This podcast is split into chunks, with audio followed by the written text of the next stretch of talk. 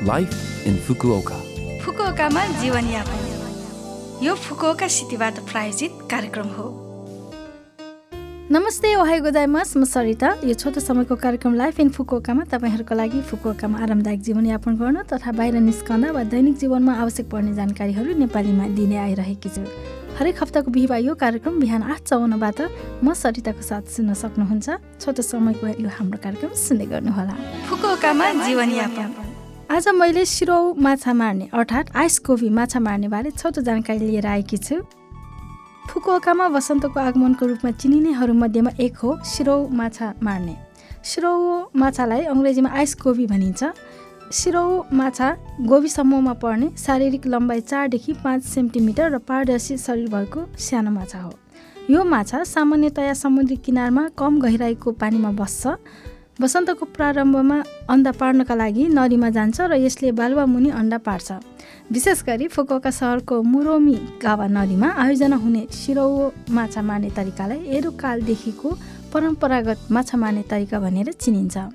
हाल फुकुका प्रिफेक्चरमा सिरौ माछा मार्ने काम हुने आइरहेको एकमात्र नदी मुरोमी हो जहाँ अप्रिलको मध्यसम्म माछा मार्ने काम जारी रहनेछ नजिकै सिरौ माछा खान पाइने रेस्टुरेन्टहरू धेरै छन् जहाँ सुप टेम्पुरा र तामागो टोजी जस्ता विभिन्न तरिकाले यो माछा खान सक्नुहुन्छ। तर सबैभन्दा भिन्न तरिकाबाट खाने भनेको ओडोरी गुई हो। जिउँदो सिरौ माछालाई जालीको पनीले लिएर भेनेगर र सोया सससँग मुखमा खन्याएर खानाले मुखभित्र फुत्त फुत्त उफ्रेको जस्तो विशेष खालको खानाको स्वादको अनुभव लिन सक्नुहुन्छ। यो अलि सुन्दा अनौठो त छ तर पनि हिम्मत हुने व्यक्तिहरूले प्रयास गरेर हेर कसो होला।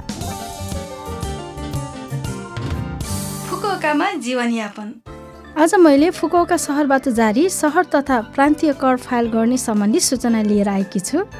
फुकुओका सहरले रेवा चारको सहर तथा प्रान्तीय कर फारम पठाइएको छ। कर फाइल गर्ने म्याद मार्च पन्ध्र मङ्गलबारसम्म हो। वार्ड कार्यालयको कर विभागले सोमबारदेखि शुक्रबार बिहान नौ बजेदेखि बेलुका पाँच बजेसम्म कर फाइल स्वीकार गर्दछ। काउन्टर भिडभाड हुने भएकाले कृपया होला वा अनलाइन त्यस्तै अस्थायी काउन्टरमा बुझाउन हुन अनुरोध गरिन्छ। फुकुका सहरमा कर फाइल गर्न आवश्यक व्यक्तिहरू भन्नाले दुई हजार बाइसको जनवरी एकदेखि फुकुका सहरभित्र ठेगाना भई दुई हजार एक्काइसमा आम्दानी भएका व्यक्तिहरू पर्छन्। कर कार्यालयमा अन्तिम कर फिर्ती निवेदन पेस गर्नुहुने वा तलब आय मात्र भएको व्यक्तिको हकमा कम्पनीमा वर्षान्तको समायोजन गर्नुहुने आदिले कर फाइल गर्न आवश्यक छैन। कर फाइलका लागि आवश्यक कागजातहरू भन्नाले माई नम्बर कार्ड वा माई नम्बर बुझ्न सजिलो कागजपत्र र सवारी चालक परिचय पत्र पासपोर्ट बसोबास कार्ड आदि पहिचान खुल्ने कागजहरू हुन्।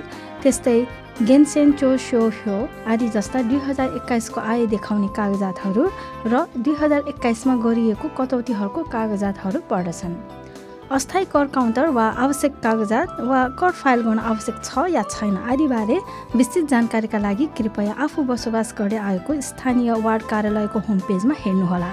नबुझेको कुरा भएमा टेलिफोन अनुवाद हटलाइन प्रयोग गरेर वार्ड अफिसमा सोध्न सक्नुहुन्छ। अङ्ग्रेजी चाइनिज कोरियाली भियतनामी र नेपाली जस्ता अठारवटा भाषाहरूमा परामर्श लिन हुन्छ। फोन नम्बर जेरो नौ दुई सात पाँच तिन छ एक एक तिन हो। फेरि एकपटक जेरो नौ दुई सात पाँच तिन छ एक एक तिन हो। यो नम्बरबाट सुरुमा दोभाषी सेन्टरमा फोन लाग्छ त्यसपछि वार्ड अफिसमा सम्पर्क हुन्छ। तपाईँ आफू बस्ने वार्ड र कर फाइलबारे बुझ्न चाहेको भन्नुहोला। यस अतिरिक्त वार्ड अफिसमा जानुहुँदा पनि आफ्नो फोन प्रयोग गरेर यस सेवा मार्फत अनुवाद गर्न सकिने भएकोले नहिचकिचाइकन यसको प्रयोग गर्नुहोला। यो फुकुका सहरबाट जारी सूचना थियो। यो हप्ताको लाइफ इन फुकोका कार्यक्रम तपाईँलाई कस्तो लाग्यो? लभ एफएमको होम पेजमा गएर लाइफ इन फुकोका नेपाली भनेर खोजी पोडकास्टबाट पनि यो कार्यक्रम तपाईँको मिल्ने समयमा सुन्न सक्नुहुन्छ। त्यस्तै ब्लगबाट पनि यो कार्यक्रमको बारेमा जानकारी पाउन सक्नुहुन्छ। जाने जाने आज अस्मिता अधिकारीको तिम्रो मायाले बाँडेर राख गीत तपाईँहरू सबैको लागि राख्दै बिरा हुन चाहन्छु। तपाईँको दिन शुभ रहोस्। नमस्ते!